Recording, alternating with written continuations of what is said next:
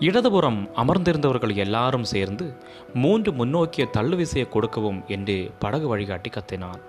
இடது பக்கம் இருப்பவர்கள் உள்ளே மூழ்கி படகை சுழல் நீரோட்டத்திலிருந்து வெளியே இழுக்கவும் பல மணி நேரம் வழிகாட்டின் அறிவுரைக்கு செவிசாய்க்க கற்றுக்கொண்டார்கள். கொந்தளிக்கும் ஆற்றினை பாதுகாப்பாக கடந்து செல்ல கொஞ்ச அனுபவத்தோடு ஆறு பேரும் சேர்ந்து எப்படி தண்டு வலிக்க வேண்டுமென அவனுடைய தளராத குரல் கற்றுக் கொடுத்தது வாழ்க்கையிலும் இத்தகைய போராட்டங்கள் உண்டு அல்லவா? சில வேளைகளில் நமது படகு அமைதலாக போய்கொண்டிருக்கும் நொடிப்பொழுதில் வரும் ஆபத்தை தவிர்க்க மிக வேகமாக துடுப்பு வலிக்க நாம் ஆரம்பித்து விடுவோம். அத்தகைய பிரச்சனை நேரங்களில் நமக்கு ஒரு திறமையான வழிகாட்ட வேண்டும் என்று உணர்வோம்.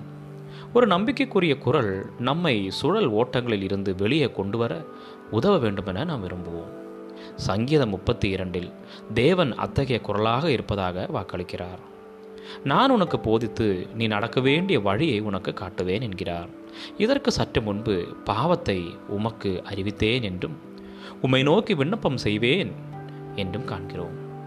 அப்படியானால் அவர் கூறுவதை கேட்கின்ற பங்கினையும் செய்ய வேண்டும்.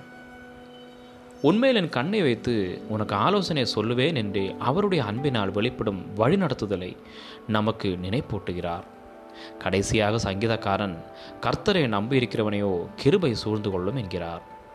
நாமும் தேவனை நம்பி நம்முடைய வாழ்வின் கடினமான பாதையில் நமக்கு வழிகாட்ட அவருடைய வாக்கின் மேல் பற்றுதலோடு அவர் மீது அமைந்திருப்போம்.